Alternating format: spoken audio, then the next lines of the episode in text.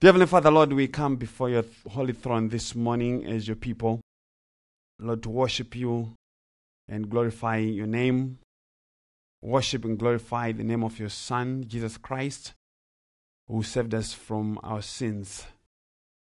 Perfectly saved us. After he made completion of the purification of sins, we are told by the writer of Hebrews that he sat down on the right hand of majesty on high. And so, Lord, we pray that you impress this truth of the gospel on the hearts of your people, lest they drift away, because they have a tendency to drift away from the truth.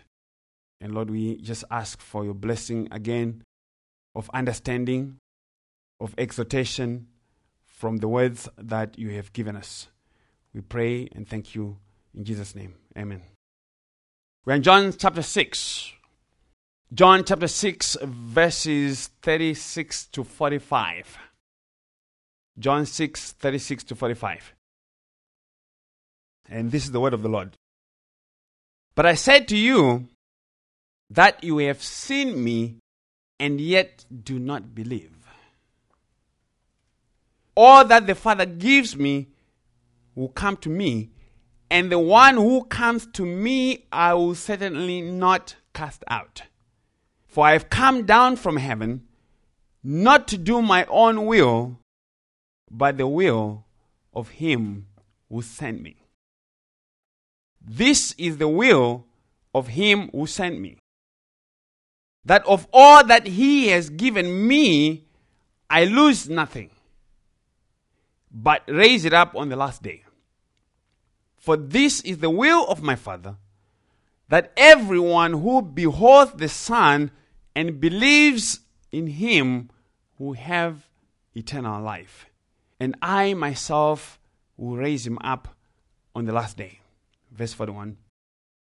Therefore, the Jews were grumbling about him because he said, I am the bread that came down out of heaven. They were saying, Is not this Jesus, the son of Joseph, whose father and mother we know? How does he now say, I have come down out of heaven? Jesus answered and said to them, Do not grumble among yourselves.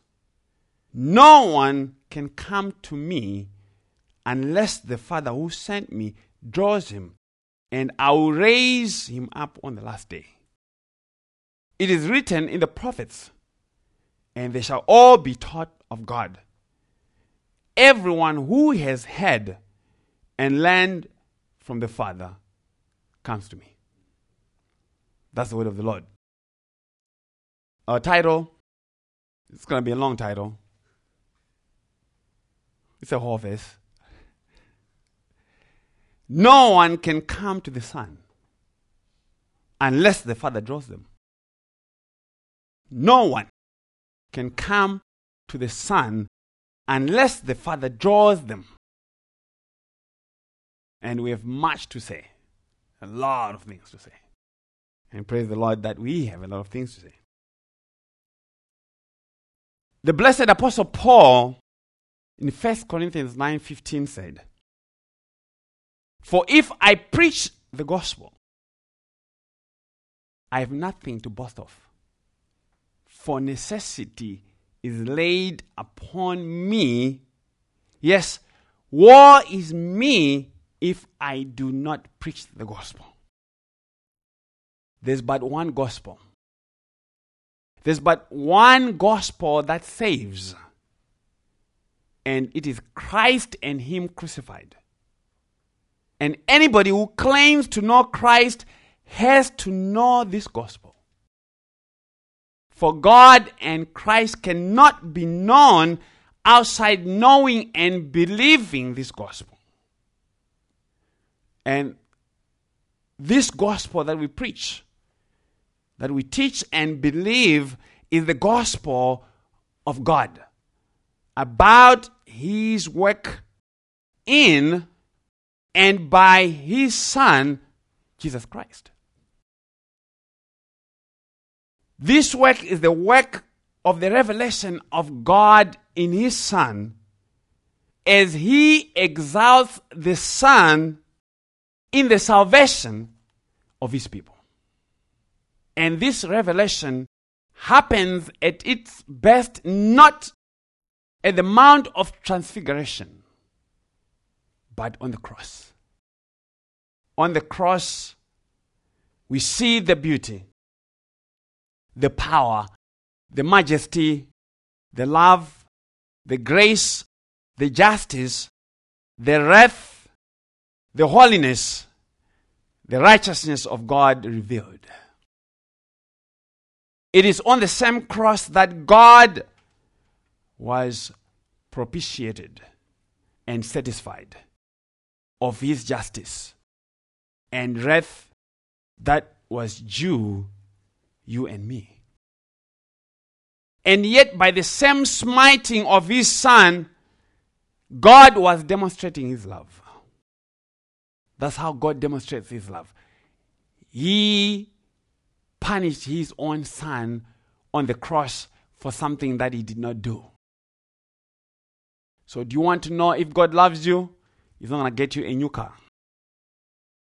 When God loves you, He gives you the way of peace with Him. He kills His own son.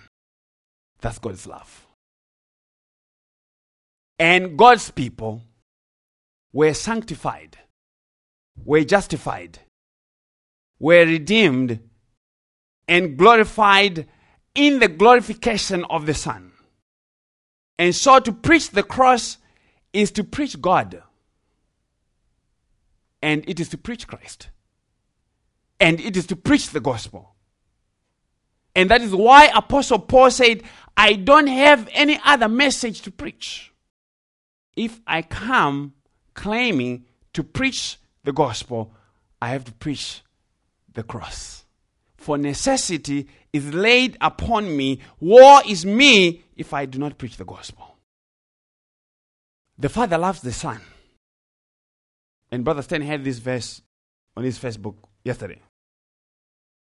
The Father loves the Son and has given all things into his hand. All things. The Father loved the Son and he gave a people to his Son. A lot of people have never had this. And I'm saying this with even a larger audience in context because a lot of people are going to be listening to this. They've never had this taught in their churches. And yet, that's the theology and teaching of Jesus Christ. The Father loves the Son, and He gave a people to the Son.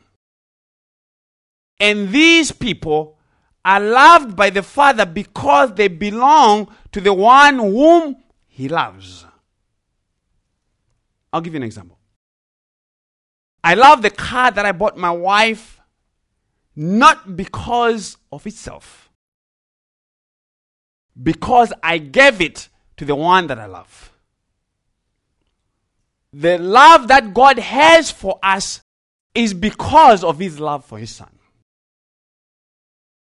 And because he loves his son with an everlasting love, he loves all those who are in his son with an everlasting love. So there's nothing that you can do to remove yourself from the love of God.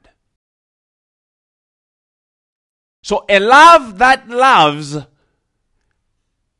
is a love that gives.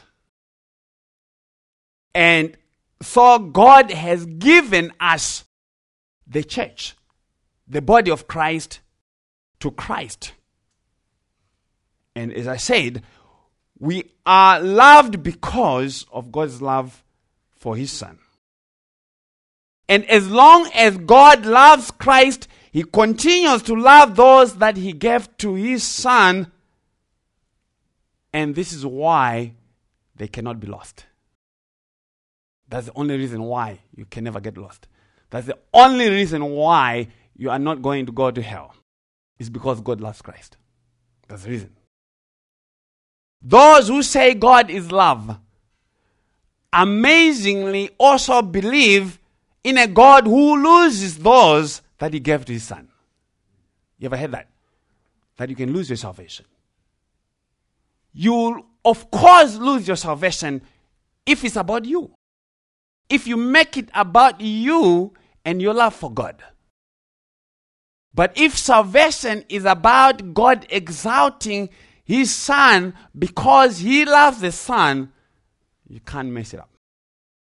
You hear this? The teaching that God loves his church, and yet some of those that Christ died for end up getting lost, is false. And it's Christ dishonoring, and it's God dishonoring. God's love for his elect is not the scratch my back and I'll scratch yours type of love. People don't understand the love of God and the basis of it. They base the love of God on themselves. So they are thinking God has this big refrigerator in heaven and he has their names on it. The love of God is in Himself and for His Son. It is an electing love, an everlasting love. I did not go and buy a new car for every woman there is on the street. I bought just one car for the one that I love. So, the love of God is an electing love, it's a distinguishing love. It's an everlasting and immutable love because it is all about His Son. And we need to know this because the gospel and salvation are being presented to us in many churches and by many preachers as something that is random, that does not have any particular design, purpose, and people in mind. But the Lord Jesus Christ is going to tell us that salvation has its purpose and foundation from eternity, and that He has come or came to establish and complete that eternal purpose of God in Himself. And that is to bring all His people to Himself. And so, God the Father designed to honor His Son by giving Him a people wrote down their names in the Lamb's book of life before he created anything. But these people could not come into the possession of the Son outside him paying a redemption price for them. The redemption price to be found in Christ can only be given by one who is God. And that's salvation. If Christ paid that redemption price, that's when your salvation was accomplished. Done. You have nothing to add to that. You can't bring yourself into the love of God. God is the one who brought you into his love for his son. So Christ was given a possession that he could not possess outside him coming and paying for their redemption. These people were his from the beginning by God's election, but now they are his by the shedding of his blood. He has to purchase them by his blood. And that's the teaching in the book of Acts that the church that he purchased by his own blood. So the transaction on the cross is where all things were transferred into the legal authority of the Son. There's a whole lot more going on on the cross.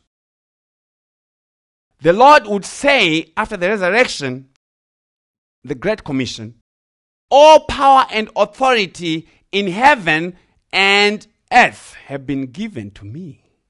In the light of what has transpired on the cross. So in Christ Jesus, God was summing up, according to Ephesians 1:10, God was heading up all things in heaven, on earth, and underneath the earth. And the Apostle Paul would say, in Christ Jesus, all things consist. All things. The Father loves the Son and has granted him power to give life to as many as he wishes. And in the high priestly prayer in John 17, verses 1 to 2, he prayed thus Father, the hour has come. That's the hour of the cross. Glorify your Son, that your Son also may glorify you as you have given him authority over all flesh, that he should give eternal life to as many as you have given him. And so the Son, as he was going on the cross, his understanding was he had a particular people that the Father had given him, and he was going to make that transaction that would bring all his people to himself. And these were not random people, but in his own words, he said, There are as many as have been given him, as many as has, as has been given him. So Jesus came to redeem those that the Father gave him, and no more, and not everybody who ever lived. Because hell has some people, it's going to have some people, and there's nobody that Christ paid for on the cross who is going to go to hell. It's nobody. For all those that the Father gave to Christ are going to be where the Son is because he prayed and said, I would like all these that you gave to me to come and behold of the glory that I had with you before the foundation of the world. So the purpose of you coming to Christ is so that you can come and see the glory of the Son of God. And this has to be something very glorious. if it takes the Son of God to come down here to perform a work to say, okay, I need them to come check out my house. I need them to come check out where I live. You see those shows on TV, big houses where you can go and just enjoy the splendor of what other people are doing. And Christ says, no, no, no, you haven't seen anything yet. Wait till you come and behold of my own glory that I had with the Father before the foundation of the world. Just wait for that day. So these people that Christ came to redeem were not random people. They were not random people. He came to redeem very particular people, those that the Father gave him. And when he finished that transaction, according to Jesus' understanding, he actually completed whatever God required for them to come into God's blessing. And that is why he said, It is finished. The transaction is finished. The transfer of ownership of those that the Father gave me has been accomplished because I paid for their ransom price. And we know that the transaction was ratified by the Father as completed by the resurrection of Christ. How do we know that Christ actually accomplished your salvation? Because God raised him from the dead. As long as Christ remains in the grave, as long as there's one sin that is not paid for, Christ cannot rise. Got to understand that. As long as there's any particular sin that you who belong to Christ will ever do or ever did, if that one sin is not paid for, for any of the many people that God gave to Christ, if that is not paid for, Christ is not resurrecting. Because sin requires that you remain dead. But because Christ was raised, it means he fully paid for everything that God required for salvation.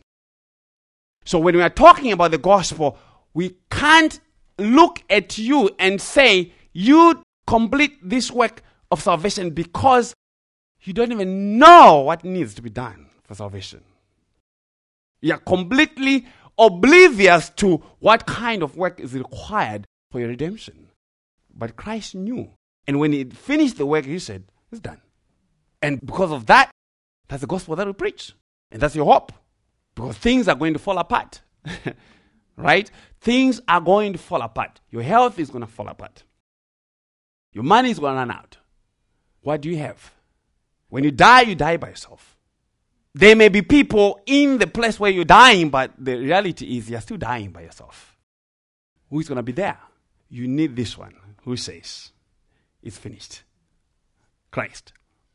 So, what we are saying is, your salvation was completed on the cross and not on the day that you were baptized and not on the day of the altar call and not on the day that we may have put in our Bible.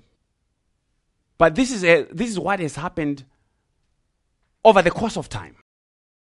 In time, the Holy Spirit comes and regenerates you so that you may know that there's more to you than you ever knew. The Holy Spirit gives you a new birth and says, You are not your own. You are someone else's possession. And this Jesus has already made full payment and satisfaction, and God already accepted it. That is the ministry of the Holy Spirit to his people. It's not for speaking in tongues, it's for calling God's people to Christ and telling them that they belong to Christ, and Christ already accomplished all the work that is required for their salvation. And so when the Lord came and was walking in shoe leather, he came on a very specific mission, which was the salvation of those that the Father gave to him. And so in our text, we are going to see the development and expansion of this theology that the Holy Spirit has been teaching us. And that was introduction. Because we haven't started looking at any of the verses. This is very important if you pay attention to the theology that we are teaching, we touch every aspect of the doctrines of God and weave them together, and it's necessary. It's necessary that we do that. So, hear this. In verse 36, we go to verse 36 of John 6. But I said to you that you have seen me and yet do not believe. The Lord said to the Jews, You have seen me, the Messiah, the Son of God, Jehovah's messenger, the messenger of the new covenant of grace, and yet you do not believe. And what was the Lord saying? He came to his own, but his own did not receive him. They were his own because he created them. And that they were Jews as the Lord was also a Jew.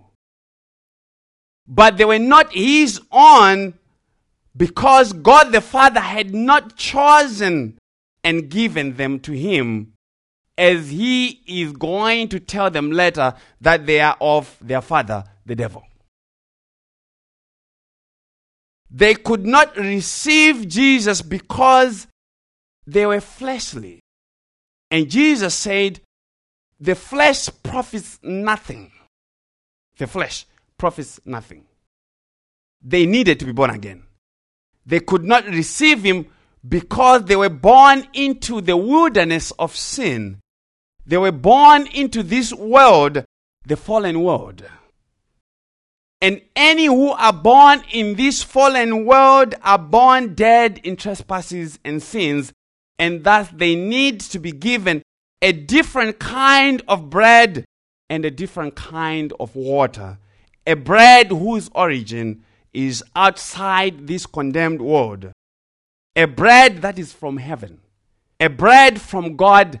A bread that gives life and never spoils. A bread that is the living bread. And Jesus Christ is that bread. And that is metaphorical language, is figurative language to say Jesus Christ is the all sufficient provision in all things pertaining to life and salvation. But the Jews, as expected, had a misunderstanding of what Jesus was saying. They saw Jesus as an extraordinary man, but the assessment of him does not rise above that of a rabbi. Even when they called him Lord, they did not mean it. They were thinking, we could make use of this man to provide free loaves of bread and we can make him king so that he can deal with our enemies, the Romans. So they tried to redefine his mission. But Christ has come on a very specific mission, a mission that he has been given by his Father. So the Jews do not believe him, and a lot of people would say they had natural ability to believe in Jesus and that Jesus was available for anybody and everybody to believe on if they just exercised their free will. But the Lord says, no, that's not true. Your will has nothing to do with salvation. Here is the reason why you can't believe. So the Lord Jesus Christ comes and he says, This is the reason why people believe and the reason why they don't believe. Verse 37. All that the Father gives me will come to me, and the one who comes to me I will certainly not cast out. All those that the Father gave to Christ will come to him, that is, will believe in him. And I need you to pay attention to what is being said. We have a set of people, we have a universal set in that statement. We have a universal set of people, a very specific number of people that the Father gave to Christ. And these are the ones that the Father gave to the Son and will come to the Son. It is going to happen that they will come to Him. They will come to the Son. And so the Lord becomes predestinarian here in His teaching. He says, the reason why you are not believing is because the Father never gave you to me. The Lord invokes the doctrine that is hated by many professing Christians. And that's God's sovereignty. God's sovereignty is the one single doctrine that is hated by, unfortunately, professing Christians. And yet, that is the only doctrine that will give you understanding of what is happening everywhere in the created universe. The Lord tells them about God's election of certain people, and He tells them about God's sovereignty over the entire process of coming to Christ. He says, The Father has chosen a people from eternity and given them to me, and these will surely come to me. And you who are not believing in me, it is not because of your free will. God's sovereignty overrides your decision for or against Christ.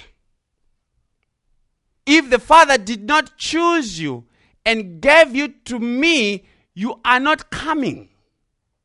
So, the reason why you have seen me but do not believe is because God did not choose you. Because if He did, He would make sure that you would come to Christ. What is the Lord saying? He is preaching to them sovereign grace gospel. He is preaching salvation by grace alone.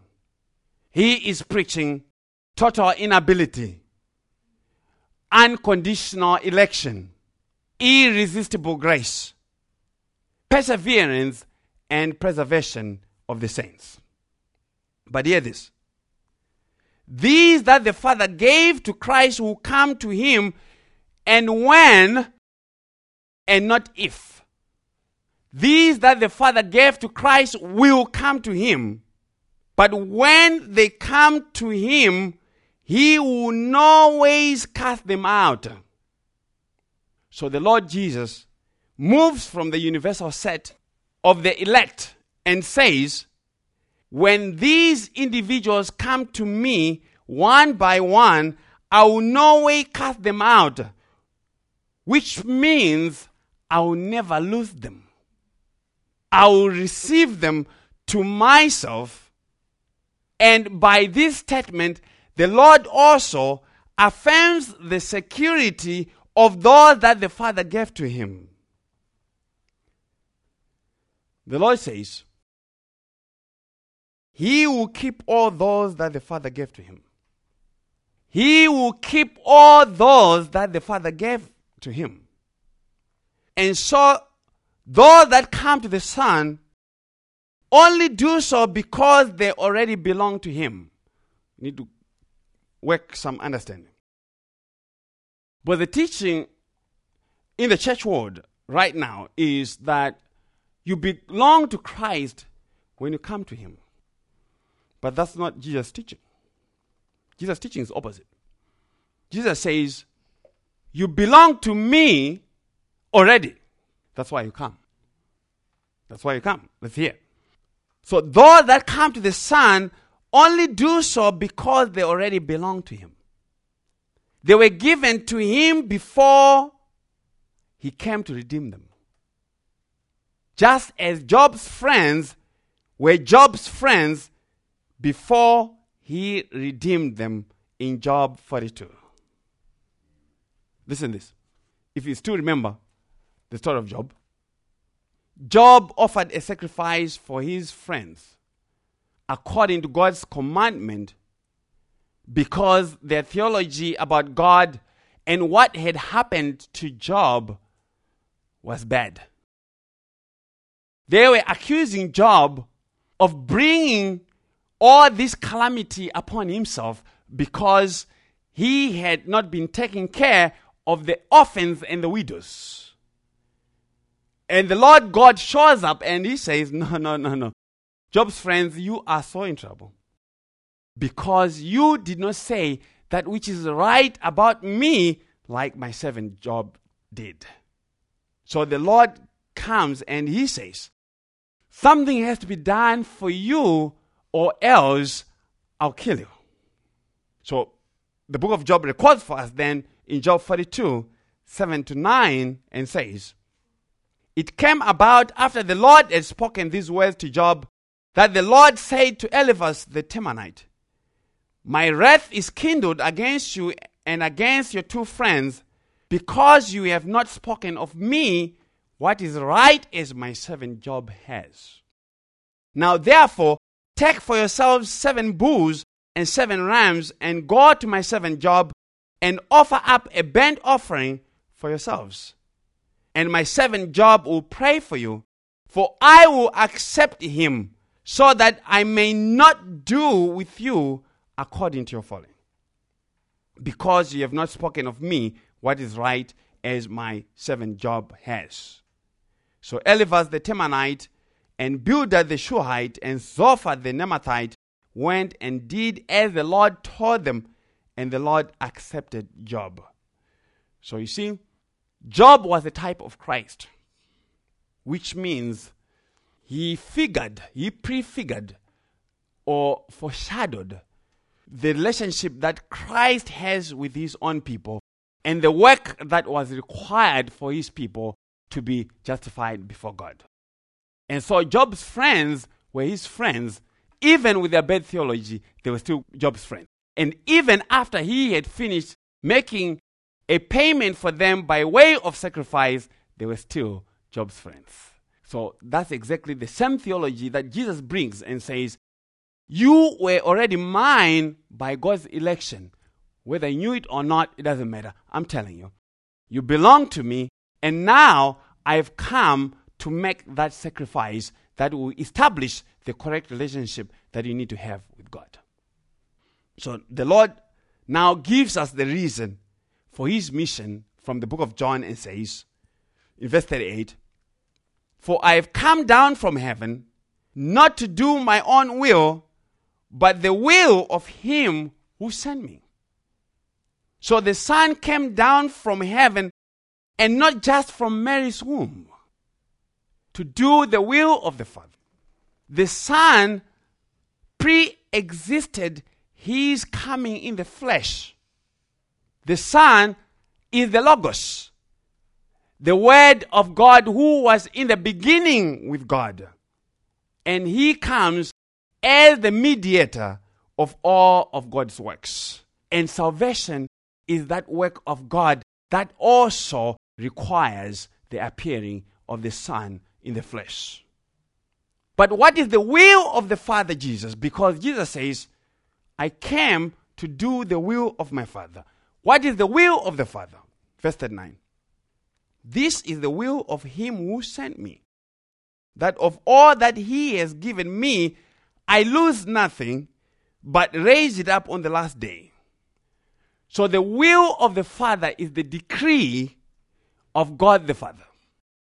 And the will of the Father is that of all those that He has given to the Son, the Son will lose nothing. That's the will of the Father. Now we have to ask this question What is the chance that these who have been given to the Son will be lost? What is the chance that this will of the Father will fail? What is the chance? If that's the will of God the Father who sits on the throne, what chance is there that you, by your own will, are going to mess it up? Because people don't ask these questions. Listen to this. These are the words of the Lord from John 10 25 to 30. He was talking to the Jews, and he says, I told you, and you do not believe. The works that I do in my Father's name, these testify of me. But you do not believe because you are not of my sheep. You do not believe because you are not exercising your free will. Jesus does not say that. He says the reason why you do not believe is because you don't belong to Him already. Listen this. My sheep hear my voice, and I know them, and they follow me. And I give eternal life to them, and they will never perish, and no one will snatch them out of my hand. My Father, who has given them to me, is greater than all, and no one is able to snatch them out of the Father's hand. I and the Father are one. So, though that the Father gave to the Son, will never, according to Jesus, will never ever, that is emphatic language, will never perish. And no one will snatch them out of his hand. That is not to say they will not try. They will try, but they will not succeed. And you can try to snatch yourself from Christ, but you will not succeed. Why? Because the Father who gave you to Christ is greater than all, and He has His almighty hand on all those He has given to the Son. And so the elect are both in the almighty hands of the Father and the Son. And that, friends, is real and unshakable security. And this is as safe as one could ever be. It can't be any safer than this. But in your silliness, you will try to unglue yourself from the Father and the Son and pull a Jonah and run to Tarshish. And guess what is going to happen? The Lord God will take you back. He will get you back.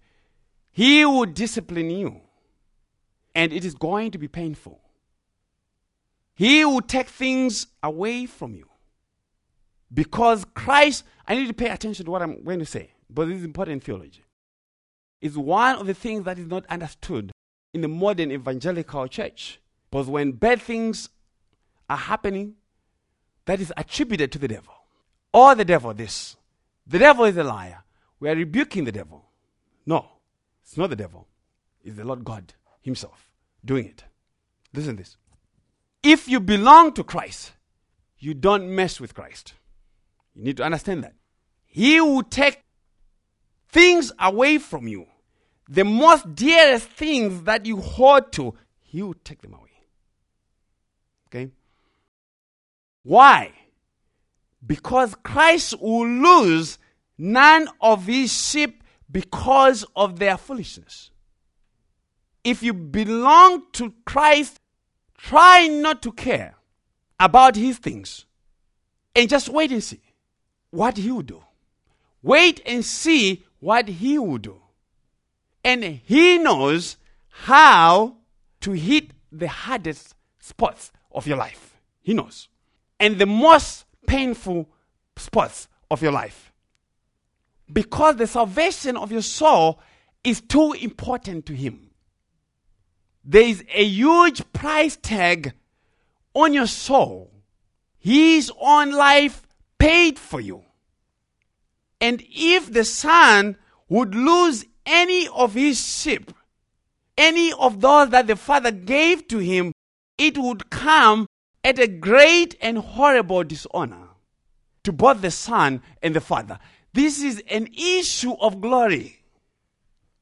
The father's will would have failed, and the son's work would have failed. But the Lord Jesus Christ says, no, it's not going to happen. The will of the Father is a sovereign will, and He will accomplish it. And if it means He will lay you down in the ICU for two months, six months, the whole year, that's what He's going to do. And He will do it. And I'm telling you the honest truth, He will do it. There's no fail safe plan or backup plan to salvation. This is plan A. This is how it's going to be done. And it has to succeed. And if it means on the part of Christ, obedience to the point of death on the cross, that is what it is going to take. And that is what happened. If Christ died to save you, he is willing to take everything away from you so that you too can learn obedience by the things that you suffer. That's biblical teaching. If the Son cannot lose any of those whom the Father gave to him, what is that saying? It is saying salvation cannot be lost. It is saying salvation is primarily not about the sheep because we have made it about the sheep. Salvation is the sole responsibility of the shepherd. You got to hear that. He can't lose any of the sheep that the Father gave to him. Salvation is about the will and work of God and the glory of the Son. And if the Son fails to bring one of his sheep back to the Father, he is a miserable shepherd and a hireling. But Jesus says, I am not a hireling. I am the good shepherd. And I lay down my life for the sheep. And if he lays down his life for the sheep, it means the sheep are spared from destruction. Not by their bleating and warning of wolves, but by the faithfulness of the Good Shepherd. The Good Shepherd gives his life in exchange for the life of the sheep. And that is the transaction that he has come to finish and perfect on the cross as he is speaking to the Jews. This good shepherd will leave the 99 and go look for the one that is lost and bring them all back into the one fold. What are we saying? We are saying salvation is not yours to accomplish and is not yours to keep because you can't. If God would leave you to keep your salvation, you will be gone by the end of this sermon. If He left it to you to keep it, Sister Dacell, you won't be able to keep it to the end of this day. I'll tell you that. Honestly. He has to keep it for you. He is a good shepherd. There are bigger stakes to your salvation than you giving up meat for Lent. Okay, it's way bigger. Way bigger. That's just foolishness. Okay, listen to this. There's more to your salvation than you doing all the silliness that men are coming up with in the name of Jesus. The glory and name of the Son is at stake here, my brothers and sisters. So he and the Father, for the sake of their name, will preserve all that the Father gives him. And not a hair is lost from their heads. Verse 40. And you know we're getting close to finishing by the number of verses that we're on. So we're getting close. For this is the will of my Father. You, you appreciate this when you go online and you start listening to the messages. But when you're sitting here, it feels like, oh, it's too long. So when you really want to learn about Christ, go to these messages. But we explain things in a way that is helpful. But the time is coming when you shall really need to know these things. And as I always like to say, the best weapons of war are made during peace times. Okay, so be sharpening your weapons, for we war not against flesh and blood. The Lord says, For this is the will of my Father, that everyone who beholds the Son and believes in him will have eternal life, and I myself will raise him up on the last day. So now this gets better because it is also the will of the Father that everyone who sees the Son and believes in him will have eternal life. So you see, you need to have eternal life. The world thinks that death is a natural process of life. You just die and you become worm food. End of story. And then once in a while, people bring flowers to remember you. Uh, that is their understanding of life and death. No, that's not true. Jesus says you need eternal life. And this is how you're going to get it. You look at Him. You look at Him. You believe on Him. And you have eternal life. You see what Jesus did not say? He did not say, Go and do this. He did not say, Go and get baptized. He didn't say, Go and give all your money. You may read the Bible and find instances where, like the rich young ruler who came to Jesus asking Jesus and saying, Good teacher, what shall I do to have eternal life? And Jesus says, Go sell what you have and then come follow me. And a lot of people draw from it that Jesus is saying, Oh, you have to sell your things for you to be saved. That's not what Jesus is saying. Jesus was telling him that he could not rest his confidence in the things that he had. He had to come to him. The problem was not the stuff. The stuff was only getting in the way of him coming to the one who actually saves. So Jesus says, Okay, let me unglue you from what you're holding your hope. And he says, No, no, no. He went away so sad. He was crying. That's too hard, Jesus. but listen this. verse 40 is a replay of John 3 14 to 15. Verse 40 says, For this is the will of my Father, that everyone who beholds the Son and believes in him will have eternal life. And in John 3 14 to 15, Jesus said, As Moses lifted up the serpent in the wilderness, even so must the Son of Man be lifted up, so that whoever believes will in him have eternal life. So the Lord tells us again that eternal life for those that belong to Him is not a matter of doing, but of looking and seeing. Those who looked at the bronze serpent, if you still remember the story of the bronze serpent in Numbers 21, those who had been bitten by the fiery serpents and were dying, how did they live? They looked at the bronze serpent that Moses had raised up just looking. They didn't do anything.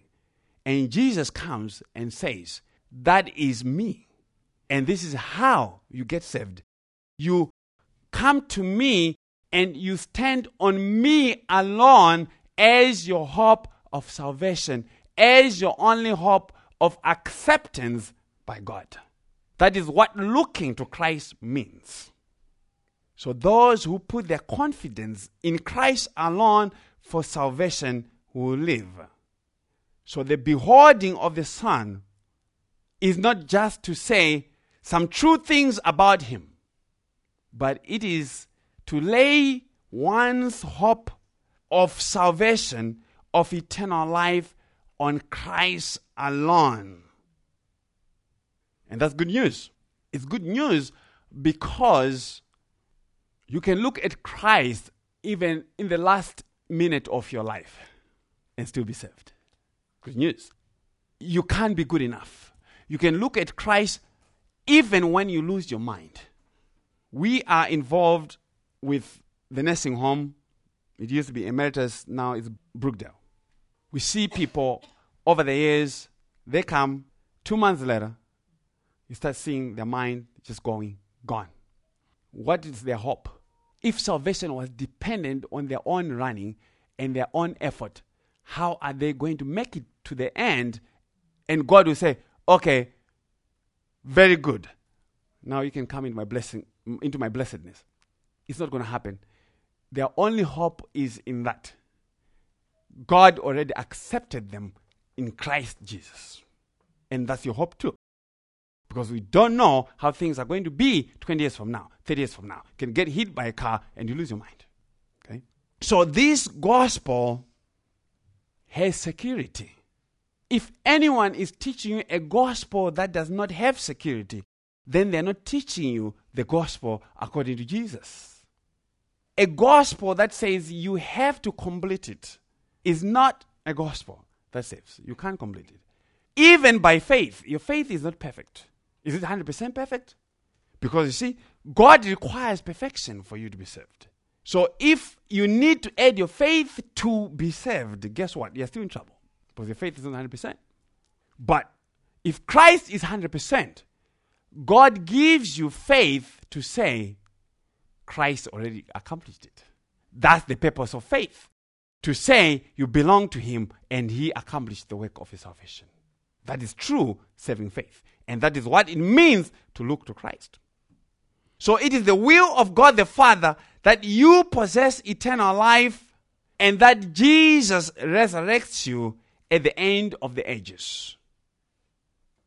Jesus is going to resurrect you at the end of the ages.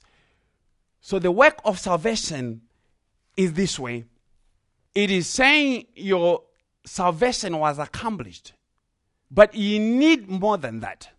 Because a time is coming when God is going to resurrect all men.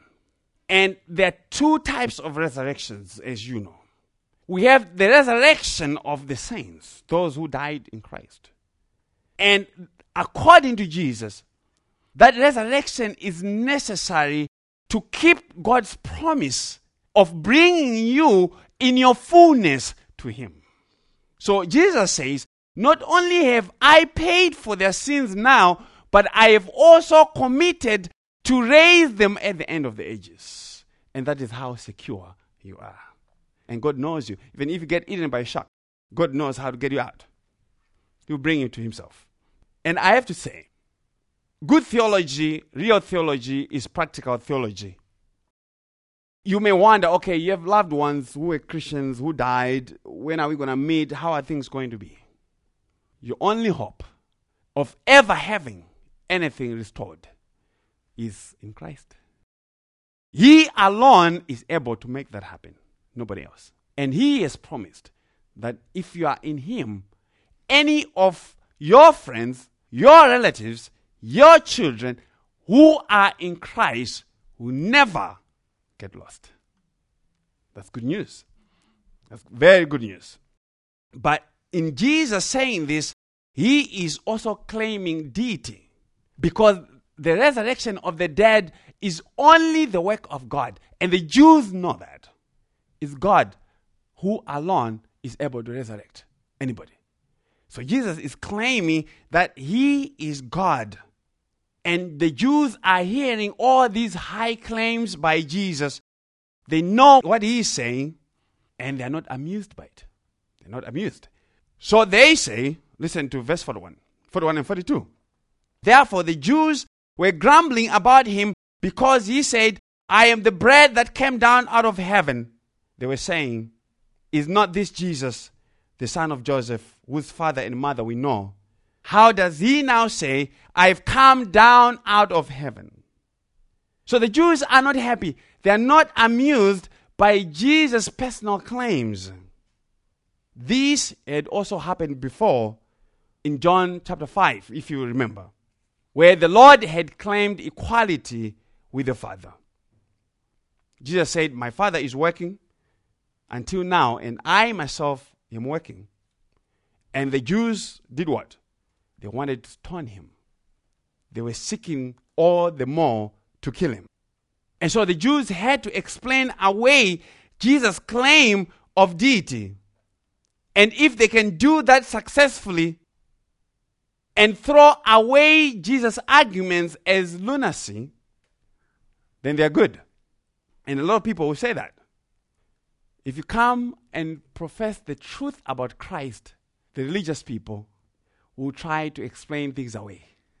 They will try to make you look bad so that they'll feel good themselves. So the Jews were not impressed by Jesus' claim that he is the bread that came down out of heaven. That can't be true, Jesus, for we know you, you are from our neighborhood. We know your father, we know your mother. Your father is Joseph, and we know your brothers and sisters.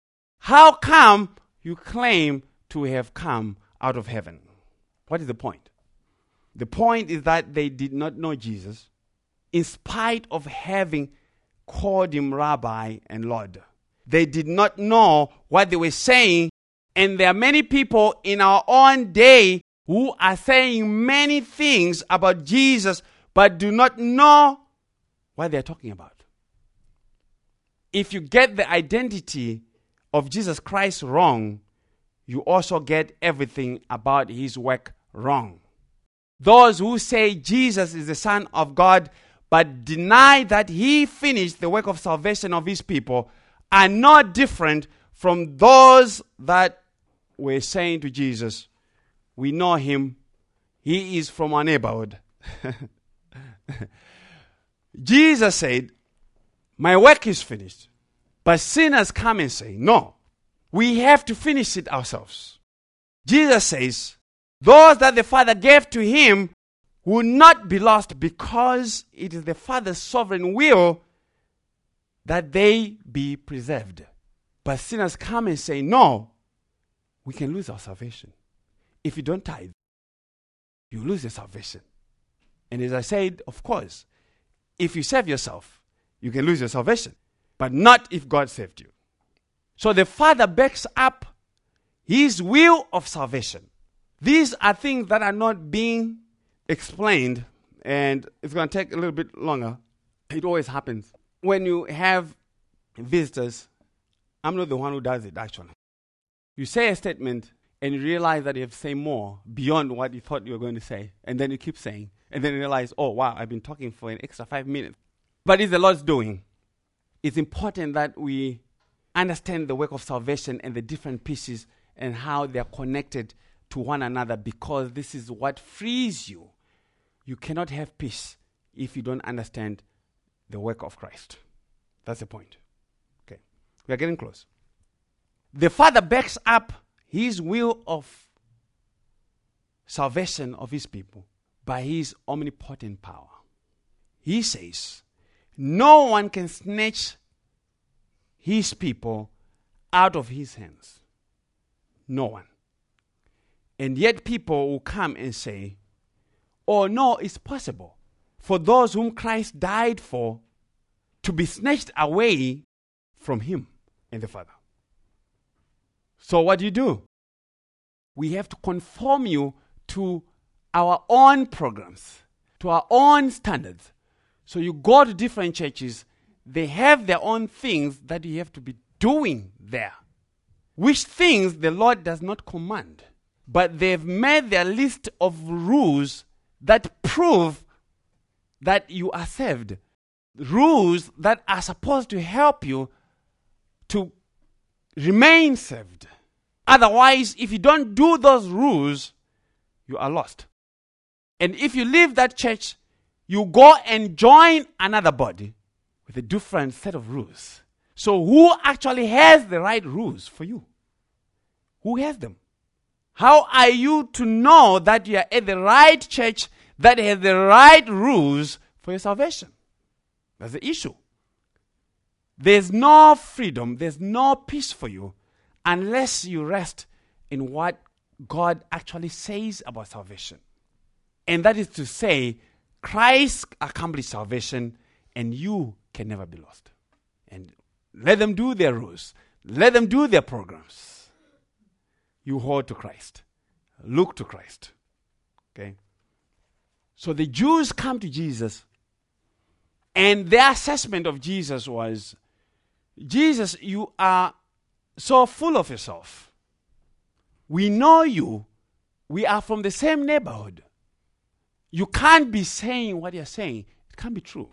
It can't be true. But this is a problem. They don't know who Jesus is because Jesus is a spiritual being. Jesus is God. And he cannot be known outside God revealing him to you. In the book of Isaiah, we are told about how Jesus looked like.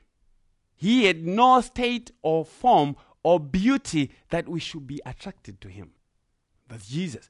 He is not, if you were to see Jesus walking in Nazareth or in Jerusalem, he was not your typical Hollywood person. He was just an ordinary person, ordinary looking person. Why? Because God purposed for you to come to Him not by the physical attraction to Jesus, but by revelation. Because all the works of God are by revelation. Listen to this. This is what the Lord said in Luke 10 22. All things have been delivered to me by my Father, and no one knows who the Son is except the Father, and who the Father is except the Son, and the one to whom the Son wills to reveal him. So if you know Jesus and believe in him and believe in his words, it is only because God revealed him to you, or else you would remain in your darkness until you dropped dead into hell. So people would say, So why are people saved and why are other people not saved? Jesus does not have any difficulty explaining. The apostles never had any difficulty in explaining that, and they never apologized for it. They said because God chose them, and He reveals Christ to them, and He doesn't do that with others. And that is not in the church anymore. It's not being taught in the church anymore. So, to that, the Lord will say, seeing and perceiving what the Jews were saying to themselves, He said to them, Do not grumble among yourselves. No one can come to me unless the Father who sent me draws him and I'll raise him up on the last day. No one. No one can come to me. And that is the title of our sermon. No one can come to me. Absolutely no one can come to Christ. Unless what? Unless the Father who sent Christ draws that person to Christ. So, who are these who are drawn to Christ? It is the sheep. It is only sheep that believe. It is only those that the Father gave to the Son who are drawn to the Son. And if you are being drawn to the Son, it means it's God who is doing it. It's not me. I could never explain this gospel well enough to make Jesus attractive to you.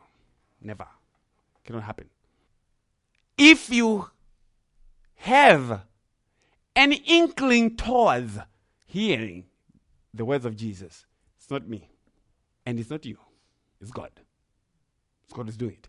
It's that personal.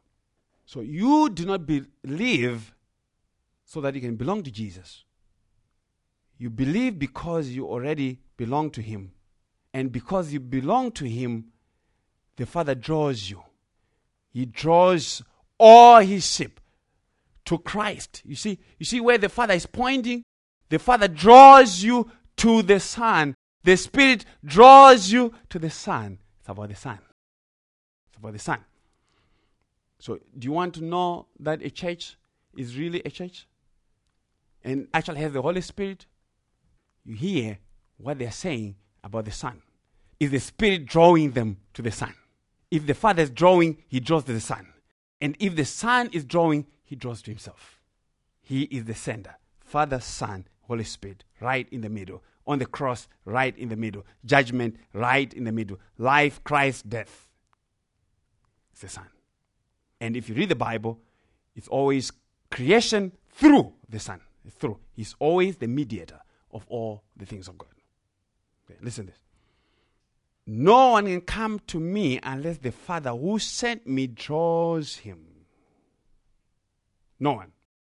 Absolutely no one can come to the Son unless the Father elected that person and draws that person to Christ, and that leaves God in 100% control of who gets saved and who does not. And of course, and rightly so, this drives people nuts. People don't want this. It's sovereign election, my brothers and sisters.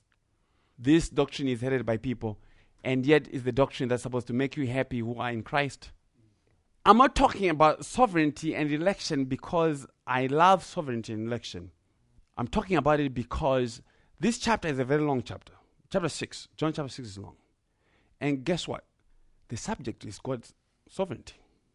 And Jesus is going to keep pushing into John 7, into John 8, into John 9, and he is going to continue to argue the same theology. Into John 10, you're not my sheep. He's going to continue to argue that he is the sovereign one. Salvation is about God's sovereignty, and that you are nothing. And because you are nothing, the only way that you can have a standing before Him is by grace. And if grace has come your way, you are the most blessed because He did not have to do it. And there's nothing that God ever loses from sending anybody to hell. He never loses anything. And those of us who know Christ, who believe these words, we are the ones who are supposed to be glorying in this. We are supposed to glory in the fact that salvation is totally in the hands of God and not man. Because if you were dependent on man, if I get mad at you, guess what? you are going to hell. I'm throwing you. And I'm telling you, if salvation was dependent on us, we would have thrown way too many people to hell. In, a, in the course of our life, the people that we don't like, from work, relatives, friends, we would have thrown them to hell. And praise the Lord, salvation is only in the hands of the Lord because salvation is supposed to exalt God and not man.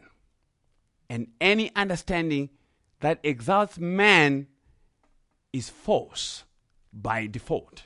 Whatever understanding of salvation that makes salvation dependent on what men do is false by default.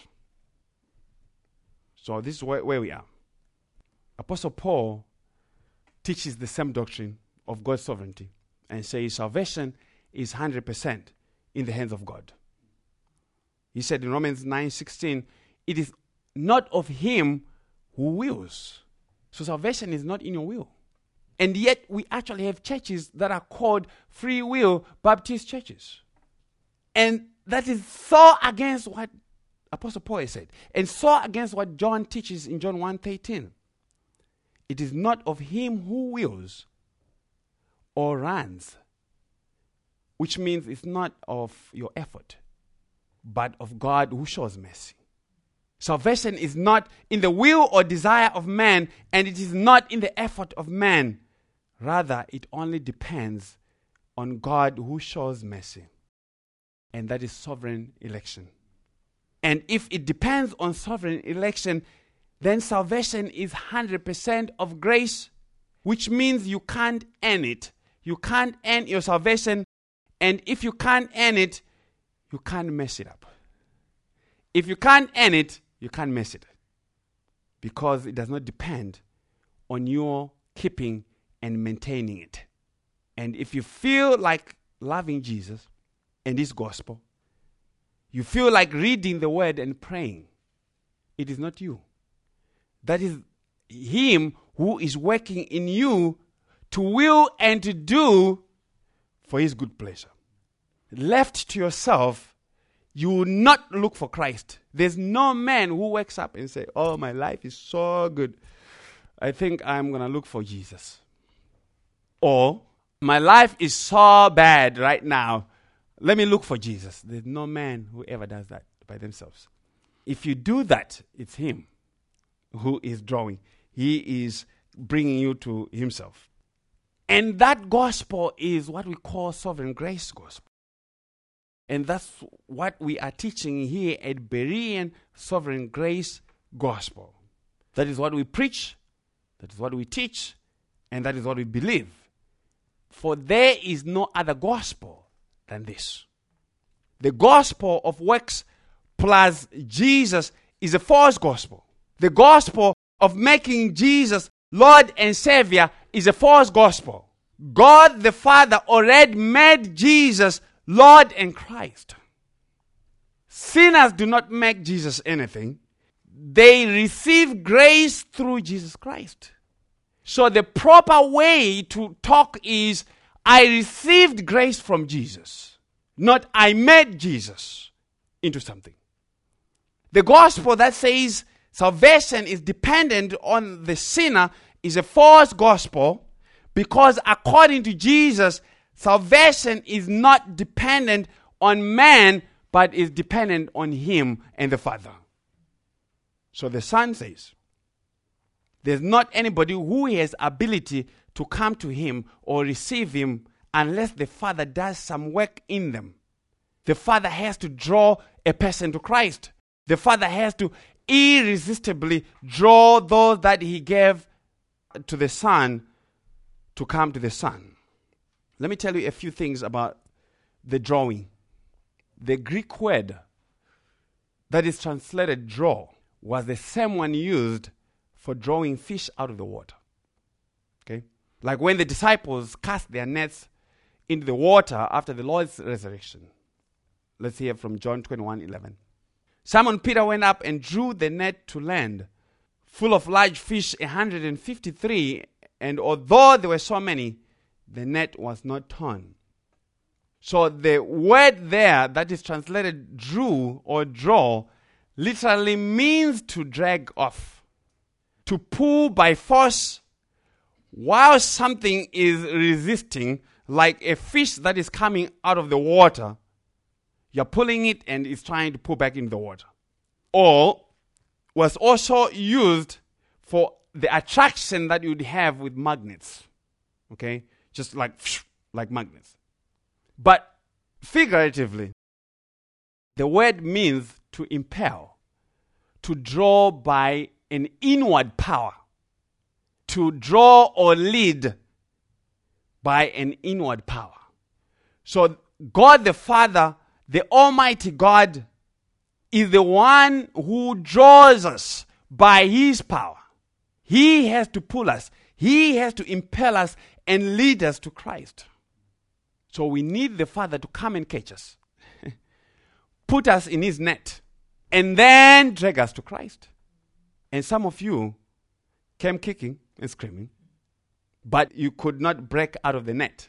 You see, the fish, the fish, the net was so full, but the net was not broken. And that was a type of salvation, security of salvation. But this is how the Father did it. And that is our last verse. Verse 45. It is written in the prophets, and they shall all be taught of God. Everyone who has heard and led from the Father comes to me. So the Lord reaches for Isaiah 54, verse 13, which says, All your sons will be taught of the Lord, and the well being of your sons will be great. So, what was the Lord saying? In the context of everything that we are talking about, it was saying all sinners by default are ignorant of God and Christ unless God teaches them. The Jews did not receive Jesus because they have not been taught of God. And those in our time that are not saved do not receive Jesus because they have not been taught of God. We do not know who belongs to the Lord. We do not know. We can't make a judgment and say that person does not belong to the Lord, even if they are not saved. We can't make that judgment. But this is what we know. All that belong to Him will come to Him at some point. And the Father shall teach them. So you could have been in church. I grew up in church. Born, raised in the church. Baptized 1988. I have my certificate. But I didn't come to Christ until 2008. That's when I was born again. That's when grace came to me and I received grace. So it can actually happen, it has happened to way too many people that they grow up in church and they think they're saved. And then later realize that they were not saved. Why? Because they had been taught a false gospel and they believed on a false Christ. And until you believe the true gospel, you may go to church all you want you are still yet to be taught of God. Because when you are taught of God, your song is going to be Amazing Grace. Amazing Grace. And this is why I said you cannot understand anything unless the Lord teaches you. The Lord has to teach you. The problem is not me, it is what the Lord determines to give you for understanding. And that again is a statement of God's sovereignty to say, they shall be all taught of God. And so, if they are taught of God, the natural outcome of that is they have to go to Christ. But not all go to Christ, which means God does not teach all. Right? So, what that is saying is God is in control of what you understand and do not understand about Christ. He doesn't give it to all. And it is saying all those people who are deceived about Jesus and the gospel cannot come out of their deception unless God brings them out and drags them out of it. They're not going to come out of Joel Osteen's church. God has to do the work. You can try to convince them. They think you are so bad. Or you just hate them. Oh, how can all those people be wrong? Because they're wrong. and how do we know? Because they're preaching false gospel. They come to him, all those that the Father gave to the Son. They come to him because the Father wills for them to come to him. The Father teaches them, and everyone who has heard and learned from the Father will come to Christ. And when they come to Christ, what do they come to Christ to do? To make the same confession about Christ. To say the same things as the Father is saying about the Son. This is my beloved Son in whom I am well pleased, is to make the same confession as God is saying about the person of Christ and the work of Christ. And as I always say, confession does not mean to come and tell me your sins. Confession means the Greek word is homologia. It means to say the same words as someone. So when you make a confession of Christ, you are making the same confession as God is saying about Christ. That Christ is the Messiah and Christ accomplished redemption. And that is confession. Okay. Always learning things. Listen to this. So you're making the confession about knowing the person of Jesus Christ. And in a lot of our church environment, there are people who are downplaying the knowledge of Christ to say, you have to be doing things.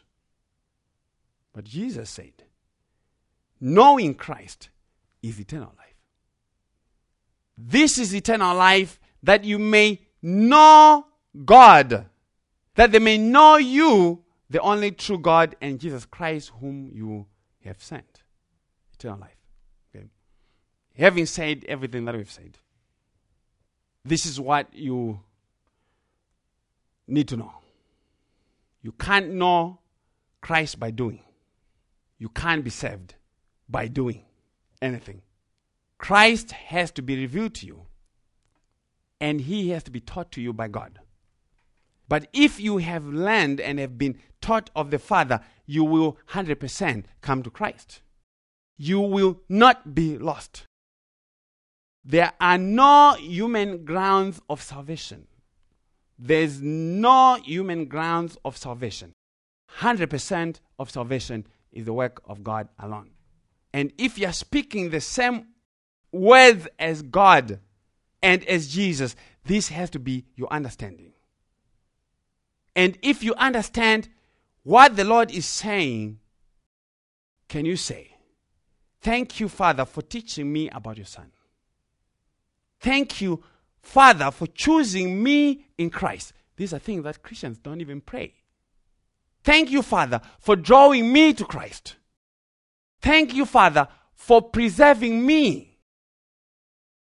Thank you, Father, for teaching me the things of Christ. And thank you, Jesus, for receiving me. You are not the one who is receiving Christ. Christ is the one who is receiving you. Jesus is not knocking on your door and he can't. You know the teaching. Jesus is not waiting, knocking for you to open your door. He will knock it down. And praise the Lord that he knocks it down. Even if he doesn't have a handle. We are not making Jesus Lord and Savior. Jesus is the one who saved you.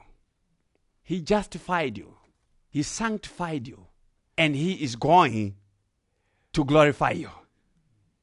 The Father draws all that He gave to Christ. He draws all of them without fail. You are not going to die. You will not die if you belong to Him until He has drawn you. You're going to be bulletproof. And the Father draws all that He gave to Christ by giving them a new birth, the new creation. Forget your baptism. Your baptism does not bring you to Christ. You need a new birth. Born again by the Spirit. Unless Nicodemus, you're born again, you will no way see the kingdom of heaven. And Jesus Christ is the kingdom of heaven. Okay? Forget your sprinkling. Very important. I'm, I'm serious. Forget all that nonsense. Hold to the confession of the person of Christ and what he has done. God does not get obligated to save anyone because of some human tradition, but only save those that He gave to the Son. And these He will get no matter what they do, He will knock them down, chase them down, drag them, teach them, and bring them to Christ and be cleansed of all their evil conscience. So, what did the Lord say? No one can come to me unless the Father who sent me draws him, and I will raise him up on the last day. And as it is written in the prophets, and they shall all be taught of God. Everyone who has heard and learned from the Father comes to me. Amen. Amen. Let us go before the Lord in prayer. Dear Heavenly Father, Lord, we come before your throne as those whom you gave to Christ, as those whom Christ redeemed by his own blood, by his own faithfulness, because this was about him.